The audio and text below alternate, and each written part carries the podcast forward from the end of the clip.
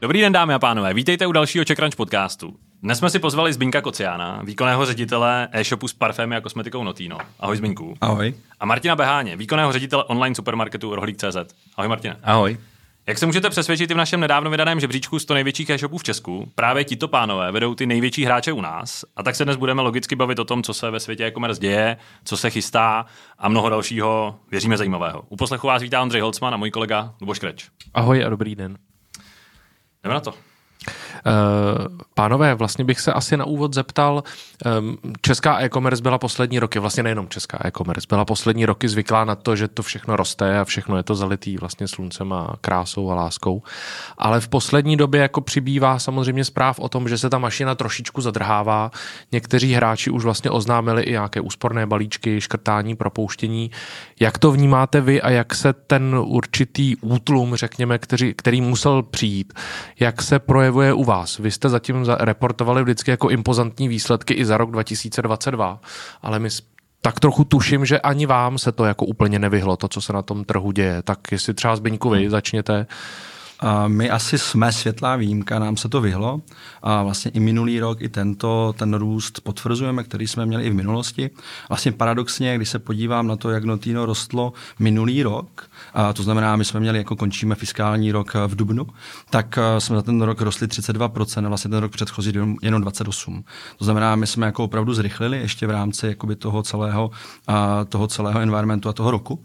Takže nám se to vyhlo, ale mnohdy to bylo díky tomu Eh, schodě nějakých náhod a okolností, protože kategorie, kterou máme, a to znamená beauty a opravdu a vlastně kategorie, která pro mě je to jako něco jako malá radost, small pleasure, který člověk vždycky dělá. Je to jedna z nejvíc rezilentních vlastně kategorií proti a krizím, to znamená, jako je hodně anticyklická. Takže nám to hodně pomáhalo, jako vlastně jedna věc nám pomáhala tato kategorie, je vlastně popsáno, že rtinka je vlastně nejvíc rezilentní proti všem změnám. To první, co by mě napadlo, je, že co si odpustím, když eh, je mi finančně takovej, tak si nekoupím voňavku. Jako, a... Neříkám deodorant, ale nekoupím si voňavku. Ty ne, ale žena to vidí. Ne? Jo, asi jo. asi jo. Ty, ty Špatný bolet, já vím. Já a vím. kdo drží, kdo drží kasu? Nebo moje dcera. Ano, takže jako to základní je ta malá radost, je opravdu velmi důležitá, to beauty o tom je. Takže vlastně jako tady tohle nám hodně pomohlo, ta kategorie. A druhá věc, která nám pomohla, my jsme opravdu čekali, že budou i problémy s dodavatelskými řetězci. A čekali jsme, že bude velká inflace, takže jsme jako udělali velký předkup zboží a zásob a nemuseli jsme tolik zdražovat. Takže nám pomohlo to, že opravdu jsme měli jako finanční sílu a měli jsme dobré vztahy s dodavateli v Paříži a dokázali jsme dostat zboží a předkoupit se. Díky tomu jsme dokázali nějakým způsobem pořád udržovat rozumné ceny a nezvyšovat tolik. No, takže a vlastně promít konkurenceschopný mm, tím pádem. Mm, mm. A pak další věc, která tam samozřejmě byla, dařilo se nám uh, nějakým způsobem znovu a stále investovat do brandu a hodně jako peněz dávat do toho růstu jakoby toho brandu a znalosti. Mm. A čtvrtá věc, která je ve chvíli, kdy je krize, tak jako pro mě pořád internet, je ten, uh, to místo, kde lidi chodí hledat a hledají daleko víc. A my to vidíme i na našich číslech. Hledají a srovnávají daleko víc než, než dřív. Ano, Tino je nejvizitel, nejvizibilnější v rámci online obchodů a, a v rámci celé Evropy. A díky tomu, jak jsme jako viditelní, tak ty lidi tam většinou skončí. Takže jako je tam větší za nás návštěvnost i díky tomu, že lidé víc hledají. To chování se jako výrazně proměnilo, daleko více hledají a rozhodují se, trvá to déle, než nakoupí, to znamená conversion rate šel dolů, ale na druhou stranu vidíme, že dlouhodobě ten zákaz zákazník funguje. K tomu se dostaneme potom, Martine, u tebe to bylo... E, tak vypadá, že my jsme taky výjimka. to jsme si hrali blbě, on. Ale zmínil vlastně zmínil ty jako small pleasure, naopak máte potraviny, bez kterých se jako člověk neobejde, ty si neodpustí. Tak... Je, eh, je, to, je to tak a samozřejmě m, mm, ty roky předtím foukalo všem e-commerce obchodům jako eh, do plachet. Jo, si už to byla elektronika, kosmetika a potraviny. Potravina možná ještě více, protože jak lidi byli zamčení doma, tak eh, v podstatě mm, nemali jinou možnost. Takže poslední dva roky byly skvělé a samozřejmě jsme očekávali, co se stane v kombinaci s ekonomickou krizi a promé, eh, všude se v médiích promílá, jak, jak jsou drahé potraviny a tak dále a tak dále. Tak, eh, mm, ale my jsme se na to připravili, takže my rostem, rostem takisto rychleji než loni, a, protože loni už ten COVID, COVID upadal, takže to byl len první půl rok, takže my vidíme, že, a co nám k tomu pomohlo, bylo několik věcí. Jo. My jsme minulý rok v září zastropovali ceny potravin, protože historicky se vždycky rohlík měl v percepci, že není úplně pro každého. My dneska říkáme, jsme pro každého. V podstatě pro jakoukoliv eh, příjmovou skupinu. A my jsme zastropovali 14 základních potravin, kde jsme byli v podstatě dlouhodobě nejlevnější na trhu a v září to bude rok, co ty potraviny držíme a jsou tam obrovské rozdíly. Jo. My prodáváme cukr za, za 20 korun, když na trhu je za 40, prodáváme vajíčka za 40 korun, když byly za 60. E, takže tím se nám část zákazníků, která v podstatě oportunisticky nakoupila v covidu, odešla a tím se nám nahradili. To znamená, přišli lidi, kteří byli cenově senzitivnější a díky tomu e, jsme získali nové zákazníky. Další věc, kterou jsme udělali, je e, samozřejmě trošku se rozširujeme. My jsme vždycky si říkali, jak, co je efektivní pro nás a co není. Našli jsme takový sweet spot, eh, kde říkáme, že jsme schopni pokryt výrazně víc regionu. Takže jsme začali penetrovat menší městečka, menší vesnice, eh, dál od, od eh, skladu a vrací se nám to absolutně úžasně. Ty lidi paradoxně mají větší poptávku po té službě, než někde blíž v centrech, protože ta nabídka v centrech je větší, než to, co si jsou schopni koupit na, na vesnici nebo menším městečku. Jo, tam je jeden supermarket, dva supermarkety, ve městě máte supermarket na každém kroku. Takže to se nám osvědčilo a mm, díky tomu nabíráme zase nové zákazníky a samozřejmě pokračujeme dál v inovaci té služby. Jo, my stále nespíme na Vavřínech, i když se říká, že eh, naše propozice je skvělá, ale stále vidíme příležitosti. Zkrátili jsme dobu dodání z 90 na 60 minut v určitých oblastech v Praze a v Brně představili jsme spolupráci s knihobotem, což mělo obrovský ohlas. Eh, nadále pokračujeme v garanci, ve vrácení peněz, v kvalitě, v rozšiřování nabídky. Takže mm, ty osvědčené kroky, eh, zákazník na prvním místě, dělejme všechno pro něj, plus trošku rozšíření se do regionu a do příjmových skupin obyvatelstva nebo zákazníků, který jsou cenově senzitivnější. Zbyňku, ty si předtím jenom nakous to, že se změnilo chování těch zákazníků. Mm-hmm. Můžeš se k tomu teď teda vrátit a trošku to rozvést, protože to je také jako velký téma, že mm-hmm. obecně klesla spotřeba, tak ono mm-hmm. se to nějak musí jako někde projevovat. Jo, určitě tam to hledání je daleko, daleko víc a větší a vlastně ten nákup se odkládá, opravdu, jak to vidíme. A, alespoň my to vidíme napříč celou Evropu, že to není vlastně jakoby lokální, lokální záležitost. A třeba když začala válka na Ukrajině, jsem viděl jako velký velký drop vlastně dolů v rámci hledání a návštěv na webu, ale primárně naší jako střední a východní Evropy. Ale vlastně západ to skoro nepoznal. Tady jako vlastně fakt vidíme napříč celou tou Evropou, že ty zákazníci víc hledají a, a opravdu zvažují. Jo, takže vlastně tohle je jako jedna z věcí, která tam je. A, a my, my tím jako uh, hledáním, ale vlastně to, co my jsme i udělali v rámci jako minulého roku, kde my s tím nějakým způsobem bojujeme, tak uh, dost hodně tlačíme aplikaci, která má nějaké výhody oproti, oproti klasickému webu nebo mobilní, uh, mobilnímu jakoby webu a, a vlastně jako dokážeme, i tam jsme jako během asi půl roku dokázali zvýšit uh, vlastně podíly prodejů ze 4%, že to bylo velmi malinké tady v tomhle na 20. Jo, za, a vlastně jako my tam vidíme, jako uh, ty lidi tam zůstávají, že jako... A 20 vlastně, znamená, že 20%, 20% prodejů Notina probíhá už přes skrze aplikaci hmm. přes celou Evropu. Jo, takže vlastně jako opravdu tohle je něco, co se nám podařilo a díky tomu jako nějakým způsobem podporujeme ten růst. Ty služby, které tam jsou, jsou uh, trošičku dál, než které máme vlastně na webech a pomáhají zákazníkovi. Jo. Máme tam vlastně virtuální zrcadlo, kde se jako opravdu můžeš vyzkoušet uh, na sobě jakoby, um, make-up a vlastně uh, rtěnky, jejich barvy a tak dále. A my víme, že tam ta konverze je jako brutálně vyšší, než je, když je na klasickém jakoby, prohlížeči. Takže, takže víme, že i tyhle ty věci, které aktivně řešíme a řídíme, tak nám jako výrazně pomáhají.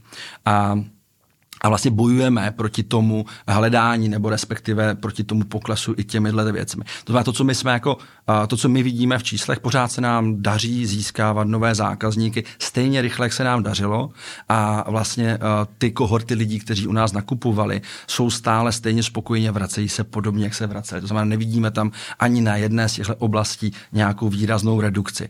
Určitě každá z těch věcí, s každou z těch věcí bojujeme jinak. A pořád to, co vlastně je základ, to, co si vlastně zmiňoval, je zákazník a jeho spokojenost. To, aby se vracel stejně a tam jsme jako udělali kus práce a my vlastně sledujeme nějakou a, spokojenost zákazníků net promoting score a vlastně tam v rámci už tří let se držíme nad 83% v celé Evropě. A vlastně jako to je něco, co nám nepadá. My opravdu děláme věci tak, aby i když se něco zhorší, i když se zhorší cena nebo něco jiného, tak abychom to vykompenzovali novou nabídkou, novou službou, která tomu zákazníkovi pomáhá.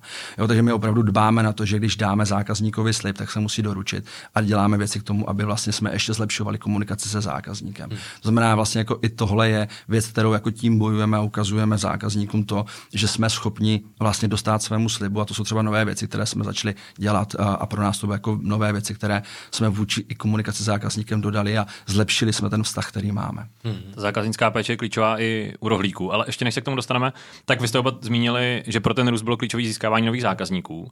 Zároveň už tady padlo, že vy jste zastropovali ceny potravin, jejich růst, to jsme jako v Česku řešili, v Česku řešili dlouho a pořád je to téma.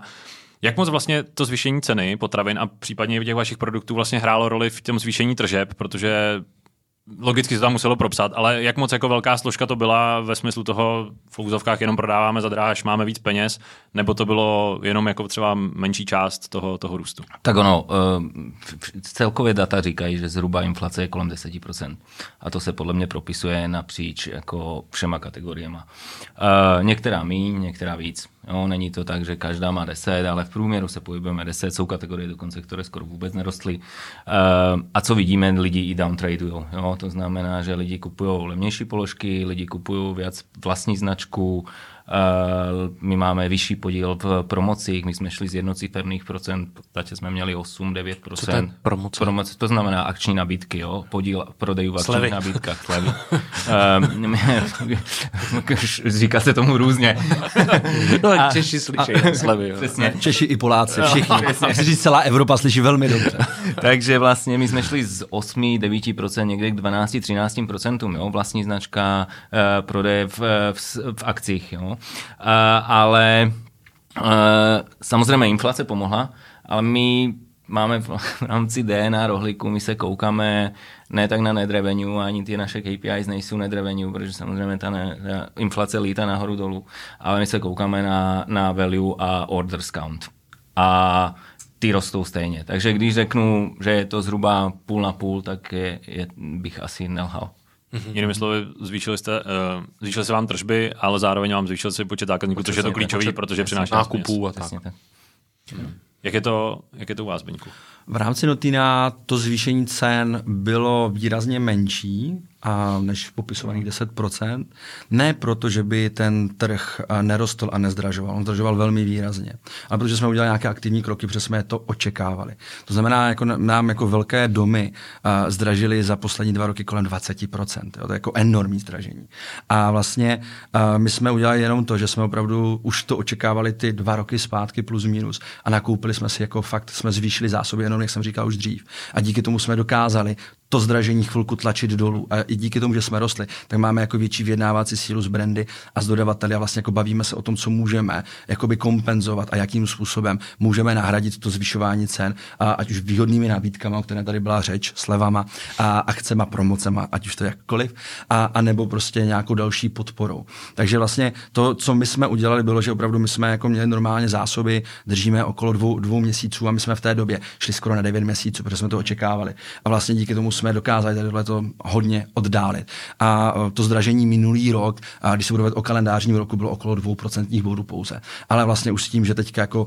Takže teď to tam už ale začíná nabíhat, Teď už se to jako. začíná jakoby zvyšovat, protože prostě to nedokážeme jako už unést víc. Jo, a naše jako primární role byla přesně jako držet co nejlepší ceny, co nejdelší dobu, protože vlastně jsme říkali, ano, my jsme nakoupili dopředu, udělali, dali jsme nějaké riziko, ale my nechceme na tom vydělávat víc. My chceme, aby zákazníci stále mohli a u nás nakupovat a mohli nakupovat za tu nejlepší možnou cenu, která na tom trhu Takže je. vlastně u vás ten rok zdražování v uvozovkách bude letošní rok, jako kdy bude... se ty ceny postupně začnou dostávat tam, kde jinde byly třeba před rokem. My se budeme stále snažit i tím růstem, který máme. Si to tak se nám jako snaží, snažíme se to tlačit ještě jako uh, už, tou, už tou sílou v tom vyjednávání, tak aby to nebylo tak významné. Ale určitě to zdražování teďka bude trošičku větší, než bylo. A v té ceně ještě zajímavý, co už říkal Martin, že rohlík byl od začátku vnímán a v některých kategoriích to tak je vlastně jako spíš trošku dražší, mm. což, což, tak, což tak je. Tak u Notýna se vlastně často, nebo často, občas objevují vlastně jako to, že máte příliš levné některé produkty, mm. že vám zákazníci nevěří, že prodáváte padělky, což mm. vždycky vysvětlujete a stále dokola to asi jako úplně nezmizí. Mm. Ale čím to je, že vy vlastně dokážete prodávat voňavku já vlastně nevím, o kolika desítek procent než v kamenném obchodě, protože to taky asi není úplně jednoduchý.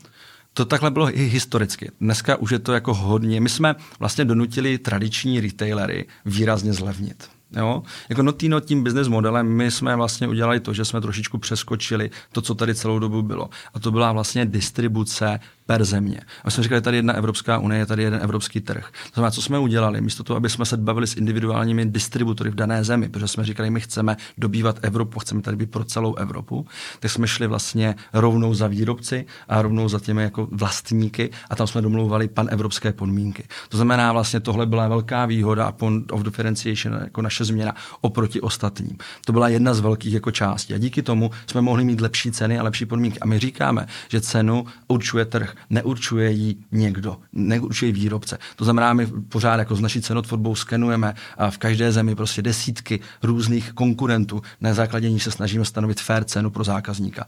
Samozřejmě s nějakýma limitama, které máme na nákladovosti. A vlastně ta velká mm, věc, která se nám podařila, opravdu přesvědčit ty uh, vlastníky, ty výrobce, že potřebují někoho, kdo bude v rámci dig- digitalu a v rámci onlineu pro ně kvalitativní dostatečně, že pomůže pokryt celou Evropu a zlepšit zážitek zákazníka v rámci online. A díky tomu, že jsme jako Notino je přesvědčili jako jediní v Evropě, že s námi do toho mají jít, tak se nám podařilo to, že ty podmínky máme výrazně dobré, samozřejmě objemy, které děláme. A vedle toho ještě samozřejmě je, když se podíváte na ceny, které byly a rozdíly v cenách, které byly historicky mezi a, v kamenných obchodech a klasických retailerech, kteří v rámci jakoby, drogistického, pardon, ne drogistického a parfumářského biznesu byli a, a dneska, tak jsou výrazně levnější. Oni celou dobu říkali, hele, to nejde, ty ceny nemůžeme ničí, dneska mají. A mají je hodně i díky tomu, že jsme tlačili na ceny a snažili jsme se vždycky udržet tu nejlepší cenu. Takže jakoby, ta naše cesta byla tady tomhle a oni se samozřejmě museli nějak bránit, moc jim toho nezbývalo. Jo, byl to nový business model, který vlastně najednou byl levnější, který najednou prostě dokázal překonat to, co oni nepřekonali a vlastně v tu chvíli my jsme nakonec donutili, že trošičku se ty cenové úrovně dost srovnaly. Jo, takže my taky nejsme nejlevnější, vůbec ne, ale na druhou stranu, když to srovnáme jako s tím klasickým kamenným prodejem, který byl vlastně tou parfumářskou jakoby, mm, velmocí, když to řeknu, tam, tam co se nám kupovalo nejčastěji, tak ty rozdíly už jsou výrazně menší. A fakt, když jsme se bavili dřív v řádech prostě 20%, teď se bavíme v řádech třeba 5%. Jo. Martine, tady hodně padá slovo, oba jste to zmiňovali jako Evropa, evropský trh a podobně. Rohlík taky působí jako nejenom v Česku, ale i v zahraničí. Eh, dá se vlastně nějak jako srovnat eh, to, jak se v těch v tom posledním roce, roce a půl, řekněme, kdy se bavíme o nějakém jako útlumu, ekonomické recesi, cokoliv, jak se jako chovají čeští zákazníci a jak se chovají zákazníci jako eh, v jiných zemích? Je to stejné nebo jsou tam nějaké rozdíly? Platí třeba to, co jste i vy říkali, že u nás eh, vás lépe vnímají v těch okrajových částech, tak platí to vlastně přeneseně i mimo Česko? Tím, že já mám na starosti Čechy, tak úplně ten detail, eh, detail eh, nebudu schopný asi sdílet, ale co, co tak jako pozoruju, tak uh, rohlík um, vstupem na takhle. Každá krajina má jinou míru inflace. Jo? Uh, v Anglii inflace začíná tento rok. Uh, ty inflace v jednotlivých okolitých zemích, kde my působíme, je, jsou různé. V Maďarsku dosáhla inflace skoro 30%. Takže uh, ta ekonomická situace samozřejmě hmm. s tím trhem jako nějakým hý, způsobem hýbe. Když se podívám na země, kdy, kde my působíme, tak je to Rumunsko, které je hodně čerstvé, je to od října minulého roku, je to Maďarsko, kde ten trh je jako uh, už major, už je to asi 4 roky, 3,5 roku, myslím, že pak je to Německo, Rakousko, kde jsme zhruba 2 roky. Jo? Uh, tam v těch, ve všech těch trhách, kde jsme hrozně krátkou dobu, my zatím se soustředíme na to uh, město, kde působíme. To znamená, v Rumunsku je to Bukureš, v Německu je to Mnichov, Frankfurt, v Rakousku je to Vídeň. Jo, protože ta penetrace, kterou tam máme zákazníků, je zase stále nízká, takže ta příležitost je největší. Samozřejmě ty Čechy, tím, že už jsou 8 let dál, tak eh, penetrace v Praze a v Brně dosahuje přes 20% domácností. No, to znamená, růst v těchto těch městech Už je, vlastně je, těžší. je významně těžší a my vnímáme, že i ty noví zákazníci, když si to porovnám, tak máme polovinu zákazníků nových, sice z těch měst, a polovinu už z těch regionů. No. A co vidíme zase v těch datech, ty regionální s náma zůstávají více, ve vyšším procentu. Jo? E, takže e, ty ostatní krajiny samozřejmě soustředíme se na ty, na ty, na ty města, e, zatím do těch regionů jdeme velice opatrně. V Maďarsku máme teď, e, minulý rok jsme zkoušeli Balaton, tento rok jsme už jako intenzivně spustili Balaton, protože v Maďarsku je v podstatě Budapešť a Balaton. a pak, pak hrozně, hrozně málo jako konglomerací, kde, kde, kde je ta hustota obyvatelstva větší. E, a funguje to i v Maďarsku. Jo, takže mm, hovorím, ekonomická situace, závislosti toho, jak dlouho jsme na tom trhu, ta, je, je to jinak v každé krajině. Jo? Maďaři e, vykazují skvělé výsledky, rostou e, takisto double digit a mm, je vidět, že ten trh je už major, takže e, tam už se koukáme, co dál. Zatímco Rohlík expanduje po městech, protože potřebujete mít sklad, mm-hmm. fungujete prostě trošku jinak. Notino už je dneska, pokud se nepletu, v 28 zemích. 27. Rusko, 20... Jsme, Rusko jsme vypínali. Rusko jste vypínali ve 27 uh, a jste vlastně jako největší evropský hráč ve svém, ve svém oboru. Mm-hmm. Tak uh, jak vy se vlastně díváte na tu expanzi? Je to jako, že píchnete do země a jdete vlastně do celé té země, nebo je to počítám, že jsou zatím nějaký propočty, na druhou stranu víc, o mnoho víc zemí v té Evropě už není. Mm-hmm. Tak uh, jak, mm-hmm. jakou máte strategii? ten růst Notina historicky byl hodně dán tou uh, expanzí a vlastně extenzivním růstem. A vlastně uh, tím, že si jako pichl vlaječku a otevřel shop, to neznamená, že tu zemi si dobil. To vůbec ne. Jako začal tam být. A vlastně to, co my děláme teď, tak my jsme poslední dva roky neotevřeli žádnou ze zemí. A vlastně říkali jsme se, jako, kde a jakým způsobem, do čeho dáme síly. My říkáme, my máme bázi, my máme bázi 27 zemí, ale vlastně tržní podíly Notina jsou opravdu vysoké v pěti, šesti zemích, kde opravdu máme 50% trhu. Ale bavíme se ne o online, ale celkového trhu, když se bavíme o parfumářském biznesu. A, ale vedle toho v rámci třeba Itálie, která pro nás, my jsme letos tam otevřeli i sklad, tak v rámci Itálie my jsme 30% online trhu ale jsme pouze 5% celého trhu. To znamená, je to hodně o tom, že každá ta země je úplně v jiné fázi. Návyky tam a, lidi a tam musíš jako edukovat. Tam se vlastně vracíš deset let, tam, kde jsi byl v Česku před deseti lety a mhm. edukoval si vlastně, co to je nakupovat online. A vlastně jako je to tak tradiční země, která vlastně seš úplně jinde, seš zpátky a jdeš té edukace. Já jsem se včera vrátil z Milána, kde jsme měli jako schůzku s italským L'Orealem, kde jsme vlastně říkali, pojďme dělat společně kampaně, ale pojďme dělat edukativní. Pojďme říkat, jakoby, jak jednoduché, jak nakupovat online, jak to zjednodušuje život tomu zákazníkovi.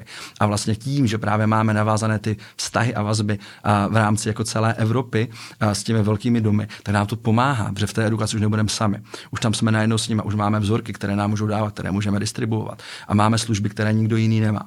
A vlastně v rámci toho my neřešíme, vždycky samozřejmě řešíme zemi a neřešíme a nějakým způsobem, ale ta naše služba je pro tu danou zemi. Když otevřeme, tak jsme všude. A na druhou stranu to, že to otevřeš, neznamená, že tam jsi relevantní, že tam jsi dobrý. Ty vlastně jako vyzkoumáš ten trh, začneš tam s performance marketingem, s výkonnostním marketingem a vlastně to je všechno. Ale co jsme viděli a co vidíme a co je veliký rozdíl a co nám jako přispívá i v tom růstu, ale i v získávání nových zákazníků, ale i vlastně v daleko výkonnějším performance marketingu je brand. A my vlastně jako rozdělujeme země na to, kde děláme brandové kampaně a kde do, investujeme do brandu a kde ne. To znamená, že my opravdu vidíme, že růst je dvakrát rychlejší v zemích, kde ten brand podporujeme, než kde ne. A vlastně na základě toho vlastně i říkáme, které další země budeme brandově podporovat. A ta jako vizibilita tam je dost významná. A opravdu toho investujeme hodně a vlastně díky tomu získáváme ten růst. A i v rámci krize je to daleko rezilientnější, protože prostě ty zákazníci ten brand znají a zůstávají s ním. Takže vlastně tohle je jako věc, kterou my vlastně řešíme v té diferenciaci. Máme 27 zemí, ale reálně reálně začínáme opravdu jako v těch zemích být relevantní a komunikovat nějakých 15. Jsme v 15 zemích v televizi nebo v YouTube jako v nějakých brandových kampaních, které jako opravdu povídají o tom, co Notino je a vlastně co přináší zákazníkům. Takže to je vlastně asi jako ten, ten rozdíl a naše uvědomění a mm, rosteme dál to, co vlastně ještě jsem chtěl dodat, je uh, naše um, vlastně logistika a není tak náročná, hmm. jako jsou potraviny. My jsme úplně někde jinde. Uh, my nepotřebujeme mít vlastní Právě proto logistiku. vy nemusíte jet město po městě, ale Přesně, přesně tak. ty lidi si počkají ty dva dny třeba, no. Vy na těch 27 zemí máte kolik skladů? Tři. A v tuhle chvíli tři. Ale Martin, To vy máte na Prahu. My máme zhruba, zhruba čtyři v Čechách a dalších šest venku. Ale my jdeme tady tou stejnou cestou, jo, protože my jako na druhou stranu víme, a když se díváme výzkumy, tak opravdu víme, že ta rychlost doručení i u tohohle toho zboží je velmi důležitá. Takže vlastně my jsme, jako když jsme byli a stáli jsme na rozcestí, jestli při tom růstu, který máme, my víme, že musíme otevřít jeden sklad ročně. Jo? To znamená jako velký, obavíme se o 14-20 tisících metrech čtverečních. A vlastně jako říkáme, máme to dělat zpátky tady v České republice, nebo to máme dělat jinde. A pak začneš přemýšlet a říkáš si, dobře, tak já tady jako vlastně uh, importuju zboží, pak ho exportuju, tak a ještě jako z, uh, ta rychlost doručení je pomalejší. Takže tím, že to otevřu, jak jsme otevřeli nejprve v Rumunsku a potom třeba v Itálii, tak já vlastně jako zlepším ten zákaznický zážitek. On je velmi důležitý, ta rychlost doručení je kritická pro zákazníka, pořád tam je i u našeho zboží. Takže vlastně jako my budou, budeme do budoucna mít nějakých 8, 9, 10 velkých skladů v rámci Evropy tady tou cestou jdeme. Už máme podepsané Polsko. Jo, to znamená, my opravdu jdeme do toho zrychlování, ale tam ta důležitost je, když už otevřeš ten sklad, tak ty musíš tu zemi začít potom daleko víc ještě masírovat tím marketingem. To je vlastně jako nemalá aby se, investice. Aby se zaplatil. Přesně. A jako mnohdy, mnohdy jsem to viděl na, na hodně firmách, ty jako otevřeš ten sklad, ten asset, a pak nemáš peníze, to- ale nemáš většinou peníze a většinou to nemáš na tom budgetu, že tam musíš z- zvýšit ten marketing. Jo? Hmm. A vlastně to je jako něco, co my, proto jsme jako opatrní v otvírání těch skladů, protože říkáme, s tím musí jít i spojená investice do marketingu a ukázat těm lidem, jaké výhody má v rámci toho, když nakupuje na notý. Hejte, pánové, a platí, že opravdu ten český trh je tak jako, jak to říct, jako namlsaný tou e-commerce, nebo že jsme fakt jako v Česku ty průkopníci e-commerce a že tady máme ty e-shopy všechny a e, že jsme tak jako v tom e, výborní. Český trh je skvělý. Díky tomu, že jsme opravdu společně všichni se snažili zákazníku doručit to, to co nejlepší, tak je ten zákazník má nějaký standard, který není vůbec standardem ve zbytku Evropy. To je skvělé. Protože pokud máš tenhle standard a ty ho potom tu kvalitu importuješ, pardon, exportuješ ven, tak vlastně najednou uspěješ protože ten zákazník v té Itálii vůbec není zvyklý na to, co máme dneska v Čechách. Že to je skvělé, to prostředí, které tady jsme vytvořili v rámci České republiky a všichni hráči, tak je to úžasné, protože díky tomu můžeš exportovat. Takže děkujeme českému zákazníkovi, že je náročný, protože díky tomu můžeme uspět. Jinde. Já s tím budu, budu souhlasit. Jo. On, ten český trh je vůbec technologicky jako hodně daleko. Když se podíváme na uh, počet startupů, které vznikají v České republice, tak patří mezi lídry v Evropě. Uh, food business alebo food e-commerce, takisto máme tady Rohlík, pak uh, Košík, který je taky relativně velký hráč na evropské poměry. A tak jak řík- Tesco. je, i Tesco, k tomu se taky dostanu. Dlouholeté zkušenosti. Dlouholeté zkušenosti, které, které asi zaspali dobu. A právě je to kvůli tomu, uh, a to je krásný příklad toho, co zde někdy popisoval, že český zákazník je díky tomu hodně uh, má vysoké očekávání, takhle bych to nazval. Jo? Uh, v podstatě vysoké očekávání na kvalitu, na rychlost, na... Měl těch 60 minut, pro že ti do toho skáču, to je jako vlastně, vy jste to ani vlastně nemuseli teoreticky dělat, když to zjednoduším, že vy jste vlastně šli až na ten extrém Přesně, a no. pak se samozřejmě těžko zvyká na to, že mi řeknete, že to přivedete do druhého dne. Nebo Přesně. vy ne teda, ale někdo jo, jiný. Jo, ale je to, je to, fakt, je to fakt o tom, že to očekávání je obrovské a, a v e-commerce, food e-commerce je ještě jedna zásadní věc, že musíte zbourat bariéru. Ono, parfém, víte, jak vypadá a víte zhruba, jak voní, když ho znáte. Jo? Když jsem ten, kdo si Kdy- kupuje je pár do reseller. Uh, ale i když si vyberete nějakou vůni, tak víte, jak to asi přijde. Uh, ten food je jako komplikovanější. Každé to maso, každý ten balíček vypadá jinak, každá ta zelenina, každé to ovoce vypadá, každý Ten banán je jiný trošku jiný, než jak ho mám rád. A... nebo zelenší. Takže a největší bariéra v food e-commerce je zbourat, eh, zbourat to, že ten zákazník to, si to chce vybrat. Jo? Takže vy musíte posunout to, Že to chce ošahat. On si to Ošahat vybere, že to chce ošahat, ošahat, a vlastně mít vidět, tu kontrolu nad tím. Vidět vizuálně, jako dotykově. A vy musíte se dostat do té úrovně, že vlastně posíláte tomu zákazníkovi zboží, které je v lepší kvalitě, než to, co by si mohl vybrat a ošahat v tom obchodě. Až pak tu bariéru zbouráte. A příklad Teska, jo, jak říkal, v Anglii, i když e-commerce je nejdál v Evropě, tak ten standard zákazníka, nebo to očekávání zákazníka, tam je úplně v pohodě v foodu next day delivery. I Tesco fungovalo next day delivery ještě dva, dva roky zpátky. Ostatně i Okado, že jako největší hráč. Přesně nevím, tak, má o, nějakou... Okado to stejný, jo.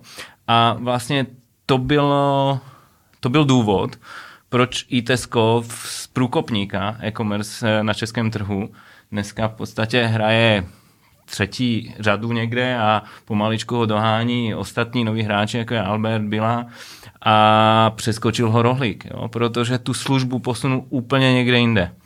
Uh, ta služba se v podstatě ani nedá srovnat dneska, jo, protože ten zákazník nechce čekat do druhého dne. Ten zákazník chce večer přijde domů, zjistí, že mu něco chybí v lednici a potřeboval by to ještě na večeři, tak mu to do těch 60 v vzdálenější oblasti do 90 minut někdo doveze. To, že si to na další den už nepomůže. Takže ten zákazník je velice náročný a stoprocentně to pomáhá i v rámci expanze venku. Jo, protože Němci jsou hodně, hodně konzervativní a ale začínají si zvykat na tu službu. Jo? A díky tomu si myslím a věřím tomu, že rohlík bude i v západní Evropě velice úspěšný. Jo? Protože když ten zákazník si na tu službu zvykne, tak e, není žádný porovnatelný benchmark na tom trhu.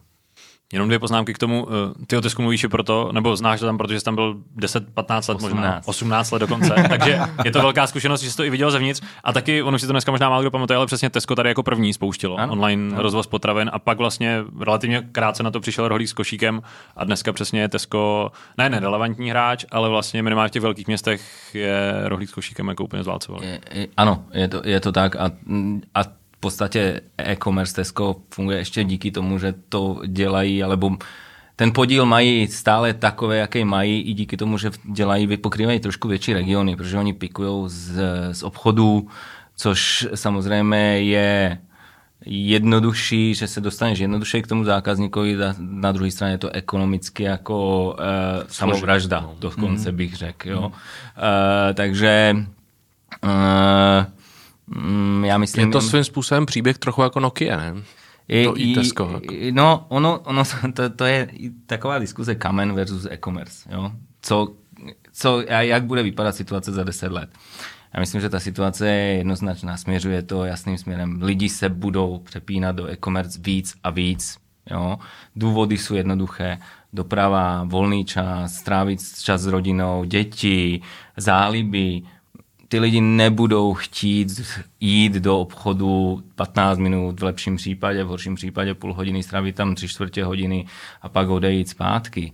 Jo, stráví na tom hodinu a půl. A ta experience, samozřejmě všechny kamenné obchody měly obrovský růst. V době Lidl otvíral, byl velice úspěšný, trápí se posledních pár let, minimálně rok a půl určitě.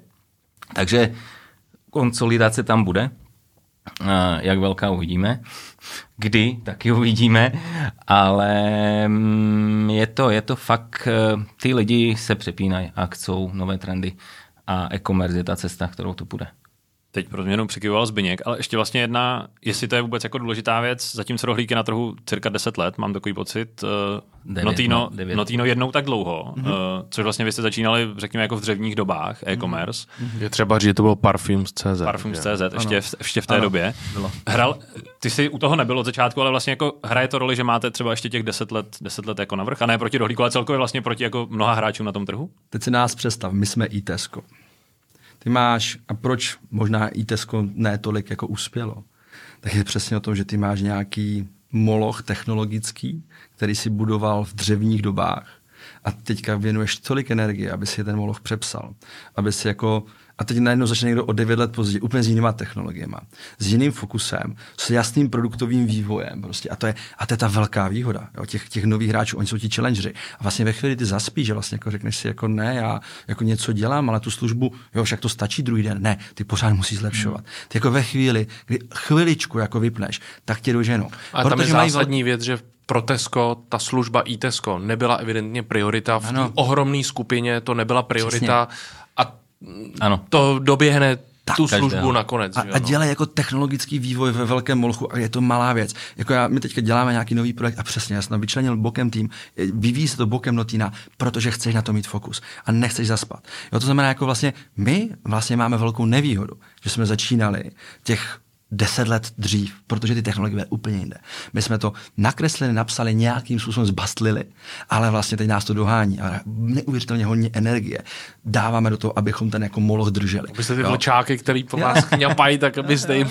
Ale jako, jako víš, jako, že fakt hodně energie dáváš do, to, do té udržitelnosti, do přepsání těch věcí. Což je jako vlastně potom nevýhoda v některé věci. A ono to je, i, když se podíváš, eh, podíváte na to, že e-commerce padá, ono to není jenom tím, že se že odešel covid, ale ono i zanikají e-commerce obchody. A proč zanikají? Protože e, není to jejich primární podnikání a v podstatě mnoho e-commerce vzniklo v době covidu. Jenom abych sem se dostal nějak zákazníkovi, tak jsem zbastlil nějakou mm-hmm. stránku, apku alebo webovou stránku, abych mohl, mohl dodávat ale tím, že neinvestovali do toho developmentu produktu, neinvestovali do toho zákazníka, jenom využili tu příležitost, tak teď je logické, že nejsou schopni pokračovat a ty e-commerce se zavírají, zavírají, protože nejsou na to připraveni. Jo, a nebyli na to připraveni. Takže to je taky důvod, proč eh, e-commerce říkáme, že má těžší doby, protože i mnoho jich zavírá. A už to mnohokrát padlo, ten zákaznický servis nebo péče o zákazníka. Hmm. A já jsem se vlastně chtěl ptát, eh, co dělá jako Notino Notinem, rohlík rohlíkem. A ono to zní jako strašný kliše, že jako zákazník je na prvním místě a vlastně to jako kde kdo říká, nebo v zásadě to říká každá firma, ale ten výsledek je potom jiný. Jestli byste jako mohli trochu popsat, ani ne tak, jak o tom přemýšlíte, to je asi jako logický, že prostě musí být na prvním místě, ale jako co je vlastně to zásadní, co jako proto děláte, protože samozřejmě zákazník jako vidí to na konci, ale spíš jako jestli tam je nějaká speciální ingredience nebo něco, co vlastně jako do toho, samozřejmě nemůžete ji asi úplně prozradit, ale ale vlastně, že to je takový kliše, který jako trochu, jestli ho dokážeme rozklíčovat v tom, co to vlastně jako je, je uvnitř. Já možná začnu to, co dělá za mě Notino Notinem, je ten tým. A vlastně a to, co já jako můžu říct a z čeho mám neuvěřitelnou radost, jako kde cítím opravdu hrdost, je když eh, byl růst na začátku covidu, tak bylo to dáno situací, která tam byla.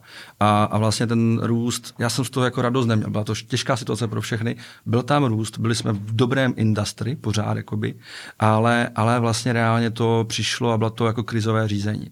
Nebylo to rozvoj, ty se potřeboval jako najednou zvýšit kapacity a tak dále. A vlastně jako, ale neudělali jsme proto jako vnitřně nic, jo, když to jako přeženeš, žil si to, co si jel. A poslední rok, co já vlastně jako, co se mně líbí v rámci Notina, z čeho mám velikou radost, že ten tým se učí, že se posouvá. A já vlastně jako říkám, že jediná jistota v Notinu je změna. A vlastně to, že jako opravdu se měníme, to, ta firma je každý rok úplně jiná. To je to, co dělá Notino Notinem. Že vlastně začínalo někde, kde vlastně jako nikdo se dokázal představit v té době, 19 let zpátky, že bude kupovat uh, online parfémy. Jo? A vlastně najednou to vyšlo. A vlastně jako pořád posouváme ty hranice, posouváme sebe. Ty hranice neposouváš tím, že jako něco vymyslíš, ale posouváš sebe, přemýšlíš nad tím a přemýšlíš nad zákazníkem. Protože pokud by si nad ním nepřemýšlel a neměnil sebe a, a nedíval se do budoucna, tak vlastně tu firmu neposuneš. Takže Notino dělá Notinem ty lidi, kteří na sobě makají a posouvají se. Takže já mám neuvěřitelnou radost teď. My sice rost, rosteme neuvěřitelně krásně, ale to, co je na tom to hezké a nejhezčí je, to není o tom čísle. To je o tom, že ty vidíš, že v té organizaci najednou je tam spoustu lidí, kteří se posunou neuvěřitelným způsobem. A vlastně jako najednou a vidíš, že přicházejí z nápady, které tam dřív nebyly. A vidíš, že jako opravdu je to tam nastartované, tam ten mindset změna. Jo? A, a, že vlastně najednou máš a, a, prostě 100 lidí, kteří jako přichází se skvělými nápady a začali je realizovat. Já jsem říkal, že co jsem nesnášel kdykoliv, kdekoliv, je, že moje nápady nebo naše nápady realizovala konkurence. A teď už vím, že to realizujeme my, že dřív jsme na to čekali pět let a najednou na to čekáme rok. Protože jsme investovali do týmu, my jsme zvětšili neuvěřitelným způsobem ten uh, lidí, které tam máme. Přitahujeme lidi, kteří jako rádi vymýšlejí nové věci a my jim tu volnost dáváme. Takže z toho mám radost a, a tohle za mě dělá Notino Notinem. Změna a neustále učení se. Pak se ještě můžeme dostat k tomu zákazníkovi. Uh, jak je to v rohlík? Tak eh, rohlík, rohlík je, první ingredience rohlíka je amaze the customer. To je jako jednička a tam to začíná a končí. Eh, v podstatě ty, ty feedbacky, které my sbíráme různou formou. My máme real-time feedback z každého nákupu, eh, reagujeme na každý eh, špatně alebo hůř ohodnocený nákup. Já osobně uh, odpovídám na maily, které dostávám od zákazníků jako vysloveně osobně, nikdo to za mě nepíše. Uh, a od těch zákazníků přichází hrozně, hrozně moc nápadů, hrozně moc zlepšení, co by chtěli. A proto uh, my jsme, jak, jak jsme schopni rychle reagovat, to, co Zbigněk říkal, jo, ta rychlá reakce, možnost implementace těch změn, my uh, se neustále posouváme. To znamená, znamená, zákazník nám řekne, já bych chtěl nějakou funkcionalitu, protože by mi to zjednodušilo život. My se na to podíváme a řekneme si, jo, to dává smysl, pojďme to udělat a my jsme schopni během dvou měsíců to vylončovat. Takže uh, opravdu ten zákazník je na prvním místě z pohledu developmentu customer experience, to znamená uh, webu, aplikace, ale samozřejmě těma službama. A těch služeb je mnoho, já bych tady mohl jmenovat v podstatě convenience, kterou jsem už říkal garance, garance vrácení peněz. Eh, v podstatě nediskutujeme se zákazníkem, když se mu něco nelíbí. Když nakoupí 10 vajíček a jedno má rozbité, zákazník si v aplikaci klikne na self-claim, řeknu reklamovat a my mu vrátíme peníze za celé vajíčka. Ne, neptáme se, jestli bylo jedno nebo dvě nebo čtyři rozbité. Prostě byl nespokojený. Uh, pak tam máme různé, jako rohlík je známý tím, že pomáhá, jo, jako České Švýcarsko, po, eh, požár, tornádo na Moravě, eh, vánoční trhy, je krásný příklad toho eh, v době covidu, když se mm, zrušili vánoční trhy týden předtím, než měli začít, tak Rohlík během tří dnů zalistoval ty, ty prodejce, aby, aby měli možnost nějak prodávat. Takže to je v podstatě zákazník plus samozřejmě ta komunita. To je jako něco, co v podstatě vede alebo uh, rozhoduje, kam se vydáme a jak to rozhodnutí dopadne, jaké rozhodnutí uděláme. Jo, protože ten zákazník nám říká, co potřebuje. Protože Ono to jenom může znít jako banalita, ale uh, třeba jako já jsem nezažil vašeho kurýra, uh, který by se neusmíval, což vlastně furt nevím, jak je to možné, že to dokážete. Ale vlastně Tomáš pro potom jako od začátku mluvil, že kurýr je vlastně ten jako jediný člověk, kterýho já z vaší firmy vidím. Mě vlastně jako jedno, jestli tam sedíš ty nahoře nebo no. koho máte do skladu, ale jenom ten kurýr mě vlastně zajímá, protože ten může zkazit celou tu experience, byť mi doveze jako cokoliv. Je to tak? A zmiňuji to proto, protože mě vlastně zajímalo u Zbyňka, Rohlík má vlastní logistiku, vlastní kurýry, všechno. Vy jste vlastně odkázaní na třetí strany, pokud se nepletu, v rámci logistiky. Tak je to, jaký je to problém, nebo jaká je to výzva vlastně dělat to dobře? Když jsme se bavili o tom, já jsem to říkal předtím, že ta spokojenost zákazníků, kterou měříme, a tak vlastně v rámci té Evropy je přes 83% bodů. Jo, Amazon máme kolem 60. A přes celou Evropu. A jsme odkázáni na ty služby třetích stran. My jako nedokážeme, nemůžeme v rámci toho, jak jsme rozkročení, řešit vlastní logistiku. A nedává nám to smysl. Ale vedle toho opravdu jako pečlivě vybíráme kurýry nebo společnosti, které mají to nejlepší hodnocení, i když jsou dražší. To znamená, my se jako opravdu díváme a vybíráme si dobře partnery tady tohle tímhle směrem. A vedle toho, a já říkám vždycky, a je to takové to klasické, co jsme naučení, když dostaneš od někoho slib, tak ho dodrž. A když ho nedodržíš, tak se alespoň omluv. To znamená, to, co my se snažíme dělat, my opravdu trekujeme to, kdy nějakým způsobem jsme spozdili zakázku a snažíme alespoň těm zákazníkům, když už to víme dobře, že už to bude o, o pár dnů, tak už jako rovnou píšeme, voláme, omlouváme se, protože nedokázali jsme doručit a, a dodržet slib. Takže to je něco, jakým způsobem s tím pracujeme. Ale vedle toho je to určitě potom, když se potom zákazníku přesně ptáme, co se jim líbilo, tak byla ta spolehlivost, to, že si něco objednali a že opravdu to dostali včas, nebo případně jsme i hned s nimi komunikovali. My vlastně dneska jsme vyvinuli službu, kdy zákazník v rámci celé Evropy průměrná doba vyřízení reklamace jsou dva dny. To je nejrychlejší, nevím, jak to máte vy, nechci říkat u vás, ale v rámci beauty je to nejrychlejší vyřízení v celé Evropě. To je v průměru celá Evropa. My opravdu máme v rámci těch zemí uh, spolupracující firmy, které to zhodnotí a i hned posíláme peníze zpět. To znamená, to, to jsou přesně ty věci. třeba nějaká logistika typu jako poslání zpátky a podobně. Tak. Jo, to znamená, jako opravdu my tyhle ty věci nebereme na lehkou váhu a vlastně jako přemýšlíme přesně tak, jak tomu zákazníkovi ten život ulehčit. A to, uh, co proč jsem mluvil o tom, jakoby hodnocení zákazníka. To je třeba jako uh, věc, kterou má celý management ve svých jakoby primárních KPIs. To, že vlastně jako nám nespadne spokojenost zákazníků a že opravdu se na to díváme. Že vlastně jako má to větší váhu dokonce než obrat.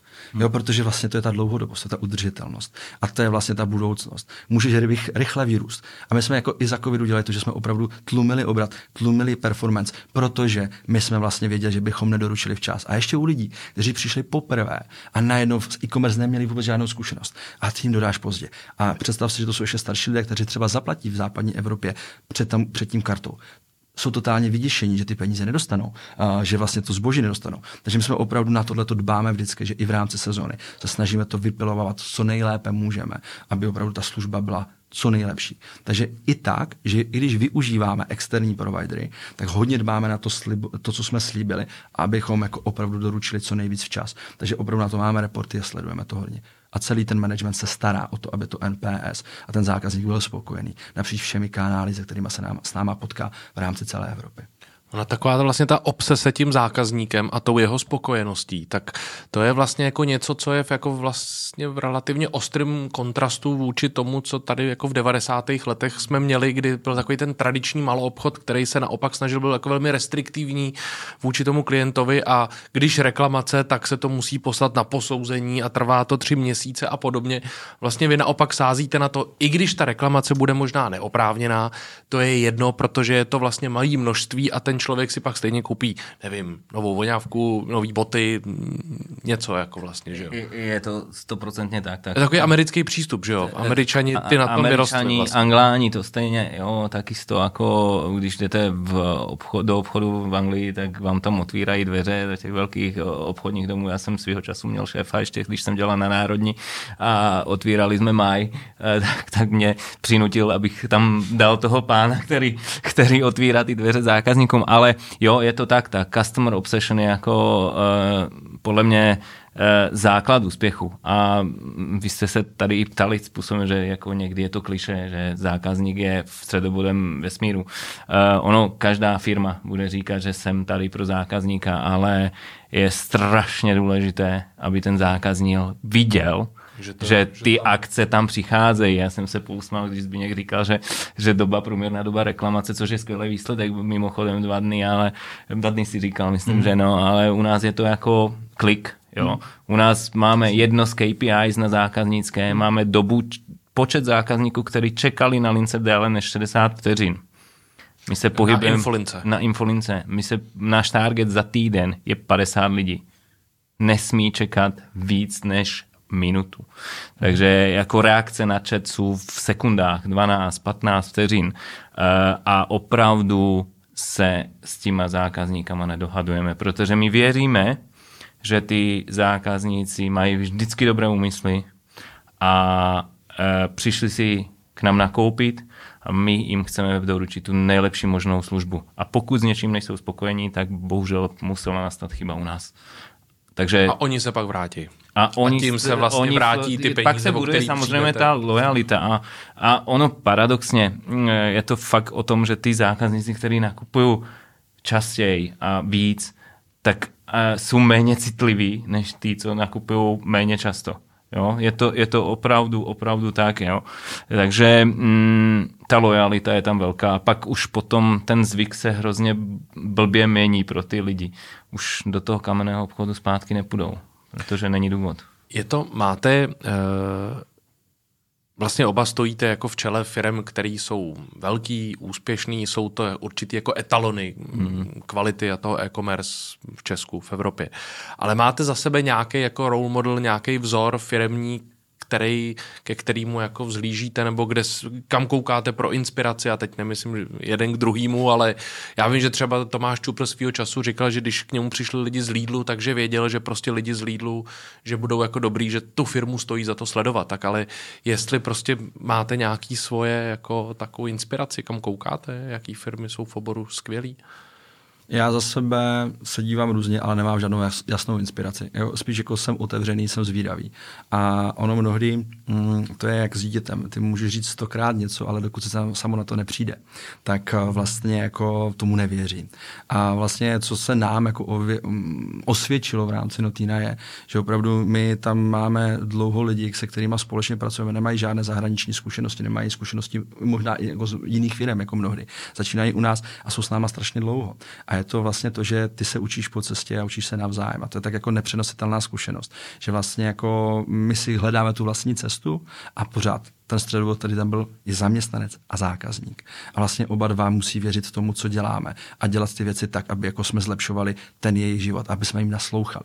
Naslouchat a být zvídavý je něco, co je vlastně jako můj nějaký jako na recept na budoucnost a na růst. Protože vlastně jako potom můžeš jako dál uh, přemýšlet, kudy jít. Každý ten model je nějaký jiný. A já vlastně jako nerad kopíruju a jako věci, které uh, které skopíruješ, ale nepřijdeš si na ně sám, o to je to menší radost. A, a vlastně jako to hezké na tom je, že vlastně jako když si tu cestu prošlapeš, tak ty už víš myšlenkově, proč jsi tam šel. Ty jsi řekl, proč ano, proč ne. Ty si nabiješ ten nos, to je v pořádku, protože když si nabiješ nos, tak příště seš chytřejší a vlastně uh, tu chybu nebudeš opakovat. Jo, to jsou jako věci, které jsou nepřenositelné. To znamená, já se moc nedívám okolo, sledu okolí a respektuju konkurenci, a na druhou stranu si říkám, jakým způsobem a co chceme udělat. Pokud chceme zjednodušit cestu zákazníků k eh, produktům pro krásu a zdraví, tak jak to můžeme udělat? Jak můžeme udělat tady tohle? To tady není jo, v rámci jako uh, v rámci, uh, v rámci Evropy vůbec, Americe OK, uh, vlastně Čína je dál asi, ale vlastně jako to je jako něco, co si musíš ty jako odmakat a, a hledat tu cestu a naslouchat. Mm-hmm. U mě je to velice podobné, ale já mm, ty, tu inspiraci čerpám, koukám kolem, to je jasný, protože mnoho různých firm a i těch tradičních dělá super věci, kterých se člověk může naučit. Takže to je první věc. Druhá věc jsou zákazníci, kteří sami o sobě přinášejí inspirace. Pak budu velice otevřený a tím, že jsem pracoval v korporátu 18 let, nikdy jsem neměl možnost pracovat s někým tak inspirativním, jak je Tomáš, tak blízko protože mm, je to velký vizionář, řekněme si úplně otevřeně, díky tomu, co dokázal, tak není o tom pochyb. A pak jsou to, a Zbigněk mluvil o zaměstnancích, pro nás je to taky jako hrozně a pro mě hrozně zajímavé vidět, že a mně to fungovalo už i předtím, ale teď o to víc, že ten will v tomhletom biznisu je daleko víc než ten skill, protože ten skill z e-commerce je stále limitovaný. Není moc lidí, kteří mají zkušenost s dobrým a kvalitním e-commerce, protože ich tolik e-commerce dobrých a kvalitních není. A uh, někdy ty lidi, kteří jsou prostě jako saví a mají rádi technologie uh, a chcou a dýchají, mají to DNA toho zákazníka v, v srdci, tak přinášejí daleko, daleko větší nápady a inspirace jako ty lidi, který si tady člověk dotáhne někde zvenku a mají 20 CVčkem. s impozantním CVčkem. Takže uh, je to fakt uh, různě, ale myslím si, že ty skupiny jsou 4-5. Tam, když jsi zmínil Tomáše Čupra, nebo jsme o něm mluvili, tak tam je důležité, že vy jste CEOs, eh, vlastně jako dávám hodně do jako jen manažeři pod těmi zakladateli a majiteli těch firm. Eh, o Tomášovi a jeho obsesi zákazníka všem o tom, o tom známe. O Michalu Zámcovi vlastně tolik slyšet není, tolik nevystupuje. Uh, jaký je Michal Zámec? Vlastně v tom, o čem se jako bavíme v tom přístupu, s čím to jako budoval, protože počítám, že to vždycky musí jít od toho, od toho nahoře. Je přístupek k tomu podobně jako Tomáš? Ten zákazník tam byl vždycky, to je to základní DNA. Jo? To je prostě jako dodnes a jako člen dozorčí rady taky má v rámci České republiky a přímo svůj e-mail, kde mu lidi píšou, když se něco nelíbí a jako je to takový ten jako key customer jo, pro nás a, a vlastně jako to je určitě jako jednoznačné. Ta obsese tam je, od začátku byla a vlastně další věc, kterou on vždycky jako razil, byl jako fokus. Jako soustředíme se na jednu věc a tam buďme dobří, tam buďme skvělí, tam buďme dál, než jsou ostatní, tam bourejme limity a nastavujme je. A vlastně tohle je něco, co tam jako vždycky bylo a bude. Rozdíl asi mezi, dvěma pány bude, že uh, Michal je trošku víc introvertní a nepotřebuje o tom tolik povídat. A, takže, takže to je asi jako ten, ten hlavní jakoby rozdíl si myslím, ale já myslím, že to základní. A, obsese zákazníkem a to posouvat ty limity dál. A ten fokus, to je jako to asi nejdůležitější, kde já vnímám, že bude velká schoda. Byla to, Martine, velká změna začít pracovat pro někoho, jako je Tomáš Čupr? Mm, pro mě ani už ne, protože já po těch 18 letech já jsem vždycky měl to štěstí, že jsem pracoval v takové té části toho biznisu, který nebyl úplně ten mainstreamový. Většinou jsem měl na starosti malé obchody, supermarkety, pak expressy, to jsem dělal v podstatě 6 let, jak když jsem nastupoval, tak jsem dělal malé obchody dva roky, pak jsem naskočil na národní, což bylo úplně jako mimo mainstream, co byla sama Jako na máji. Na máji eh, dva roky, pak jsem skočil do malých formátů, což byly supermarkety, expressy a prošel jsem asi 8 let přes všechny čtyři krajiny, které jsme dělali. V rámci střední Evropy. V rámci střední Evropy a ono tím, že to dělalo 10% biznisu, tak v podstatě jsem se mohl hrát na svým písečku. Eh, pak, pak Polsko, které eh, v podstatě byl jasný cíl po dvou letech úplně jasný. První rok to bylo ještě jako dotazníkem prostě to prodat. Takže to bylo zase úplně jiná story. A v momentě, když já jsem se vrátil do toho core businessu, mě začalo jako strašně vadit, že k těm věcem nepřistupujeme čelem, že jako problémy spíš schováváme, než je řešíme. Takže pro mě to bylo jako hrozné prozření a já, jsem, já se cítím jak ryba ve vodě, já jsem hrozně spokojený. Uh, myslím, že ta spokojenost, aspoň věřím, že je vzájemná. a, mm, a mě to hrozně baví. Já jsem po dlouhé době eh, říkal, že Naposledy jsem takový entuziasmus a energii v sobě měl možná 8 let zpátky a možná na začátku, když jsem vstoupil do Polska jo, a v tom Polsku. Ale mm, postupně to vyprchávalo tím, že ten biznis je hrozně rychlej a má člověk fakt autonomii. Jo. Protože Tomáš jako stále vlastní ten biznis, ale mm, už není tak blízko tomu vždycky tam sem tam hodí nějaký jako koment alebo nějakou zákaznickou zkušenost. Eh, pravidelně samozřejmě se reportují výsledky, ale eh, a ukazuje tu cestu, alebo říká, OK, tohle by bylo fajn, zkuste se zamyslet na těma věcma, tak uh, takové pravomoci a takovou možnost se realizovat v takovém biznisu, jak je rohlík, není moc firem na trhu, které vám to dají. A tím, že Tomáš je vlastně stále jako vlastníkem, tak má to hlavní slovo. Samozřejmě jsou tam nějaký investoři, ale, ale mm, je to v podstatě biznis jednoho člověka. Takže mě to jako hrozně vyhovuje. Já se cítím jak ryba ve vodě. A padlo, eh, ty jsi to zmínil, že vlastně je tady sice hodně e-commerce hráčů nebo e-commerce firm, e-commerce vlastně jako celý, celý ten trh, ale že jich není moc dobrých. Uh, a to jsem se vlastně chtěl vrátit k tomu, že jsme zmiňovali, že přesně Česko je jako, říká se e-commerce velmoc, protože v přepočtu máme asi jako nejvíce e-shopů nebo jedni z nejvíc e-shopů na hlavu uh, v Evropě. Vy máte tu zkušenost celoevropskou, minimálně jako v některých částech. Je to jako opravdu tak, že jsme velmoc v tom smyslu, jako že jsme jako nejlepší uh, a už to jako padlo, že ta zkušenost je jako je nejlepší, to ano, ale vlastně asi jako to, že tady máme tolik e-shopů, jestli to je vlastně jako automaticky to měřítko, jako že to je super, že to znamená jako rozvoj, protože těch třeba jako 100 největších e-shopů dělá jako drtivou většinou obratů všech a pak jsou tady jako desítky tisíc e-shopů, který vlastně jako minimálně v řeči čísel nějakým způsobem jako paběrkujou, čímž jako nějak nechci snižovat jejich biznesy, ale jak to vlastně vnímáte?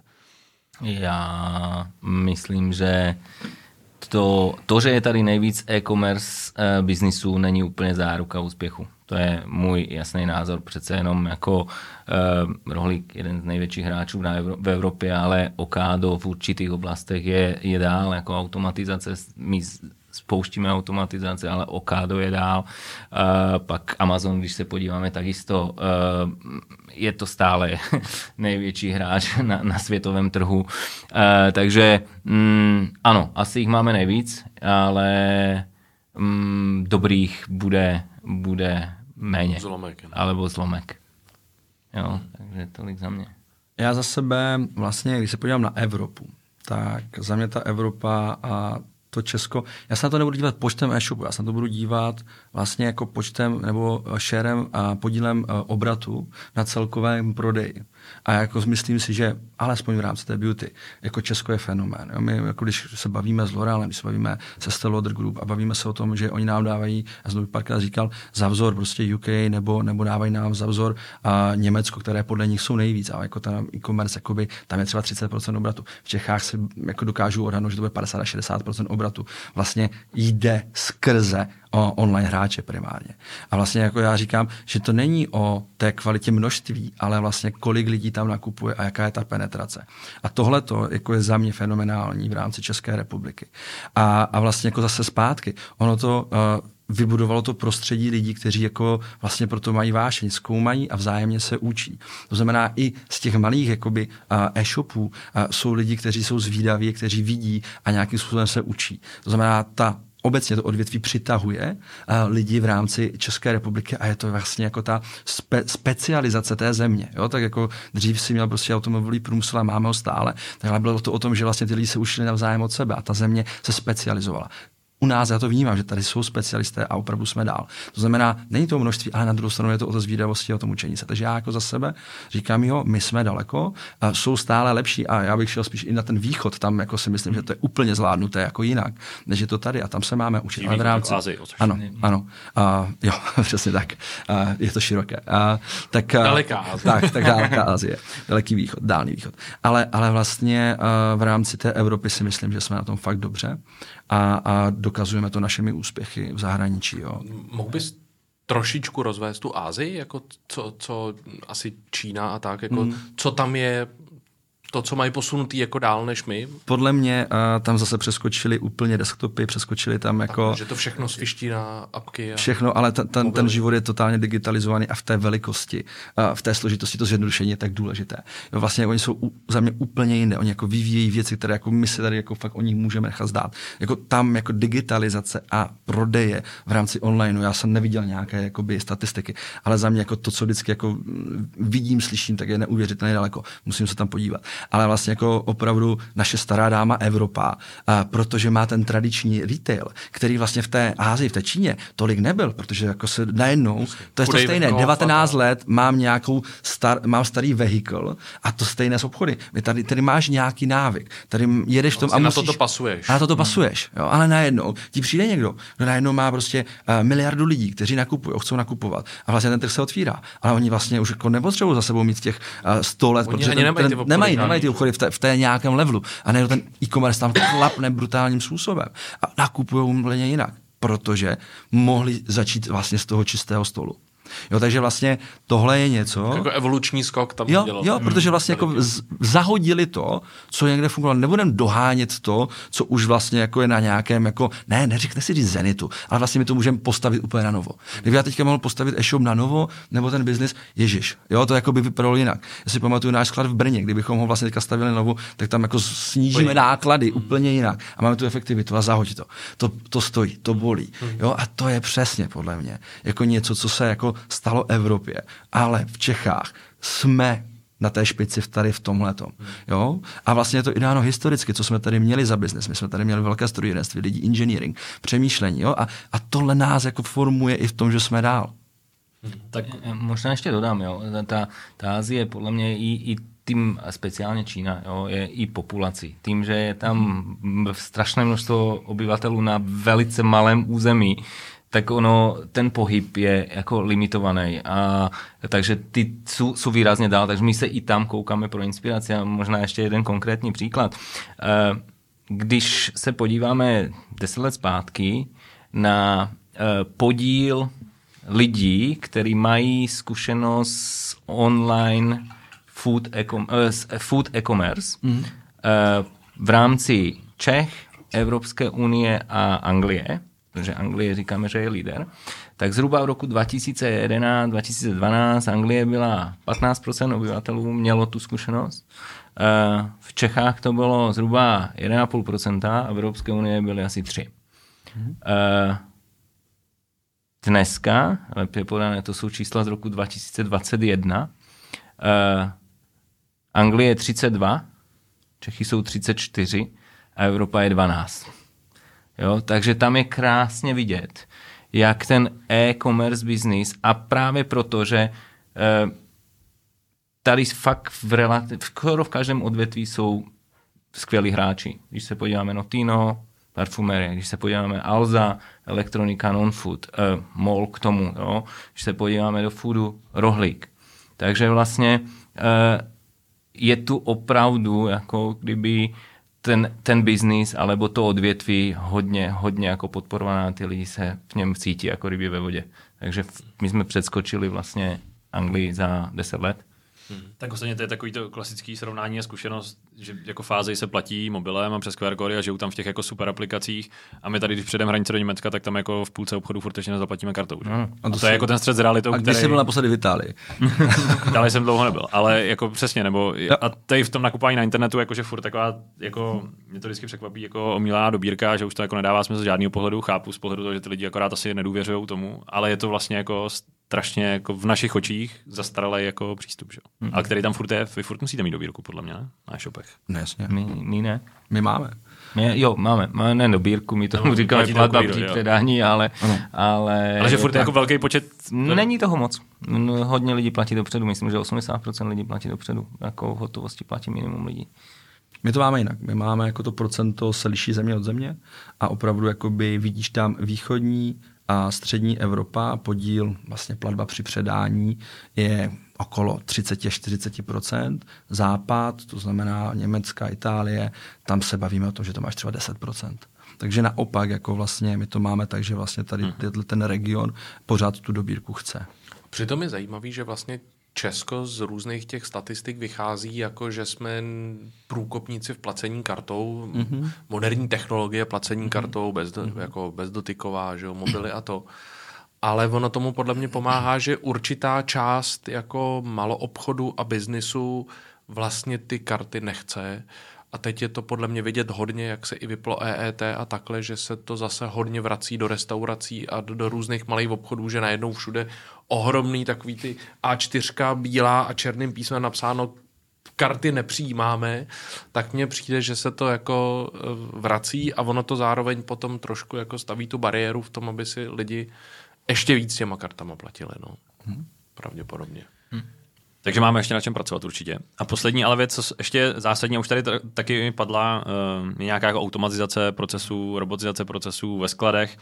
Uh, teď, když jsem se bavil s Tomášem Čuprem, tak on říkal, že vlastně jestli vidí nějaký jako makrotrend v Evropě, který může brzdit růst firem uh, nebo rozvoj firem, je to, že vlastně jako je nedostatek lidí, že vlastně jako čistá ta jako pracovní síla což řešíme i v Česku se zaměstnáváním lidí třeba ze zahraničí, jako těch témat je spoustu, ale jako principiálně je to vlastně, že jako docházejí lidi na tyhle ty, nebo v některých asi segmentech, možná i v některých zemích. Může to být vlastně jako paradoxně, nebo ne paradoxně, největší problém, který se za stolik jako neakcentuje, že vlastně jako nebudou lidi a vy nebudete mít koho zaměstnat? Určitě ta situace, ten trend je takový, těch lidí je méně a méně a ono samozřejmě tím, jak rostete, tak jich potřebujete více a více. A když se podíváte na nezaměstnanost v České republice, tak bez ohledu na to, že je ekonomická krize, tak je, myslím, že 3,5% jsem někde včera viděl, vlastně, v no. podstatě neexistuje. Stále tak, neexistuje. Stále neexistuje. Několik let Několik let, jo.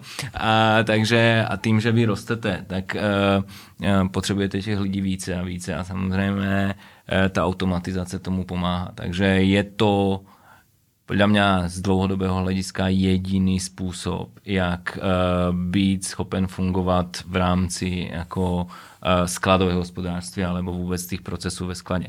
Ta komplikovanější situace je samozřejmě logistika, kde ten personal touch uh, tam vždycky bude muset nějakým způsobem být a tam eh, ta situace je taky jako velice podobná. Samozřejmě ta doprava zatím nejsou, já jsem teď byl na nějaké konferenci v Deloitte a žádné jako autonomní vozidla nejsou v krátkodobém dohledu a ono stejně tam budete muset mít někoho, kdo ty tašky jako vynese nahoru, to auto to tam nevynese, takže e, proto ta automatizace a je to opravdu ten trh je náročnější a náročnější z pohledu lidí a vlastně skladového a warehouse-like operation. No vlastně za nás uh, to byl i ten důvod, proč jsme začali otevírat uh, ty logistická centra jinde než v České republice. Protože ty si jako paradoxně musel importovat lidi, aby si tady jako měl dostatek zaměstnanců, protože si nebyl schopen sehnat a v té nezaměstnosti, která je a Brno je hodně vybrané, takže vlastně jsme říkali, OK, my vlastně importujeme lidi, exportujeme zboží, které vlastně jako jezdí po celé Evropě, takže pro nás je chytřejší a lepší to otevřít prostě to otevřít jinde a vlastně díky tomu diverzifikovat. A, a ta situace taková je. Ale samozřejmě teď jako otevřeš Rumunsko, které je cenově velmi podobné, co týče ceny práce, jako je Česká republika, ale Itálie je výrazně dražší. Takže vlastně potom jako musíš zvažovat i jako to, že když otvíráš a vlastně jako jdeš vstříc tomu zákazníku, že to zase potom pomáhá samozřejmě té rychlosti doručení, takže ono to jako win-win tak, tak vlastně potom si říkáš, my máme takové pravidlo, uh, jednu levnější zemi otevřeme, pak jednu dražší a takhle to budeme balancovat, no, jako v průměru to byli. Ale to neznamená, že nepracujeme na automatizaci, případně i do budoucna robotizaci, protože jako uh, vlastně co se týče dopravy, jo, tak já věřím tomu, že brzy přijde nějaká robotizace i v rámci jakoby dopravy. Jo. A uvidíme, uh, ale bavíme se jako v desítkách letech. Jo. Ale vlastně automatizace jako taková na skladě, my jsme vlastně teď a asi rok a půl zpátky implementovali první automatickou linku balení, kde opravdu jako dneska už máme, myslím, tři. Máme tři v rámci, dvě máme v rámci Brna, jednu máme v rámci Itálie a my tam dneska děláme 40% balíků. A vlastně jako by opravdu to balení a ta efektivita a ta jako návratnost je velmi vysoká. A na druhou stranu jsou procesy, které automatizuješ hůř a jsou jako náročnější na náklady. Ale vlastně, co bylo jako hezké na té automatizaci, tak se zase, já mám strašně rád řešení, které ti jako vyřeší jedna věc, ti jako, nebo jeden, jeden, jedna změna ti vyřeší tři, čtyři problémy. A vlastně v rámci té automatizace, co je, bylo krásné, tak my jsme jako tu mašinu, kterou jsme tady vyvíjeli, kterou tady vlastně nikdo nemá, Savoje, tak, tak vlastně uh, neuvěřitelným způsobem zredukovala použití plastu, které v rámci vlastně toho balíku je. Vždycky jako to, co já říkám, že nemám rád na notinu, na čem budeme kam pracovat daleko víc, je, že máme zorbingovou kouli, když jako to odbalíš, tak vlastně jako opravdu musíš rovnou stát u toho koše, což není určitě beauty zážitek, který chceš. Jo? Takže to je jako jedna z věcí, kterou budeme velmi brzy řešit a velmi intenzivně. Ale vlastně na 40% těch vlastně balíků už máš automatizaci a vlastně ty potřebuješ tenký, vlastně tenkou folii, která jenom zataví a jemně to zboží. A když ho otvíráš, ho otvíráš z hora a rovnou ho vybíráš. To znamená, zlepšuje zákaznický zážitek a snižuješ vlastně spotřebu plastu. Do toho vlastně dokážeš daleko rychleji jet i v rámci noci a, a zmenšuješ vlastně náročnost pro, a pro lidi. ti nikdo tu voňavku po cestě rozbít.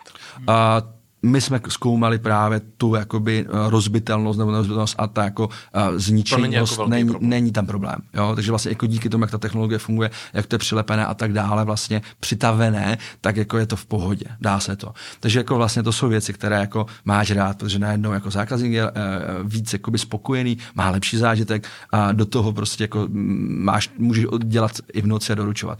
Takže tohle je něco, co na tom pracujeme. A je spoustu věcí, které jako dokážeme zjednodušit zjednodušit a zlehčit vlastně uh, věci, které jsme dřív dělali velmi složitě a velmi náročně, co týče práce.